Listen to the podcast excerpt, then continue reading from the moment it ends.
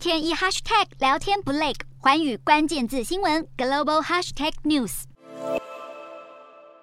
大工业国集团高层官员二十七号表示，最晚会在十二月五号备妥机制，替俄国出口的石油制定价格上限，目的是为了限制俄国石油收益，减少能够投入乌克兰战事的资金。同时，七大工业国集团也设法争取目前以折扣价向俄罗斯购买石油的中国和印度加入这项计划，而俄罗斯也透过减少天然气供应来反制，宣布从二十七号起进一步对欧洲减供，这也导致欧洲国家更难在冬季来临前补足储备。欧盟近期决定透过缩减天然气需求紧急计划，减少需求与消耗。来降低俄国全面停止供气时的冲击，但俄国减供天然气确实已经对欧洲市场造成严重冲击。欧盟天然气价格在二十七号飙涨至历史新高，而英国天然气价格更飙升至比一年前高出六倍的水准。就连以完全废除核能发电为目标的德国，都开始考虑核电厂延役来补足能源缺口。德国是欧洲著名的反核国家，自二零一一年日本福岛核灾后德国决定加速核能废除进度。去年已经关闭三座核电厂，今年底前也计划让剩下的核电厂退役。德国经济学家认为，即便现在面临天然气短缺，政府也不应该考虑核电延役，可以转向其他绿能发电，像是氢气、可再生能源，甚至是推动节能减碳政策，在废核的道路上寻求能源转型的其他可能性。